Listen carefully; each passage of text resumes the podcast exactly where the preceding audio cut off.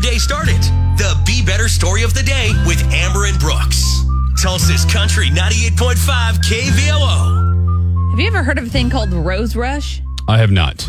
This made me so smiley. So there's a guy, uh, he's 29 years old. His name is Seth Stewart, and he decided about eight years ago he was going to start delivering roses on Valentine's Day to um, widows. Uh, people whose husbands were overseas, serving Oh, in the okay. Yeah. military, um, single women, just, you know, just out of the goodness of his heart. It has grown and grown and grown. This year, he and his brothers delivered 500 roses. Wow. 500 roses to women across his town. And he said he just keeps a list throughout the year.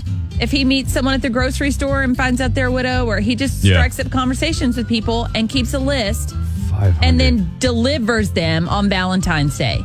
And he's been doing it for eight years. So Eight years. think about that. He started it when he was 21. Yes. I mean, a 21 year old kid doing something like that. I mean, that's amazing. It took uh, seven or eight of these guys to get out and deliver all these roses on Valentine's okay. Day. He's a year younger than me, making me look awful. So, Well, that doesn't take much, but yes. okay.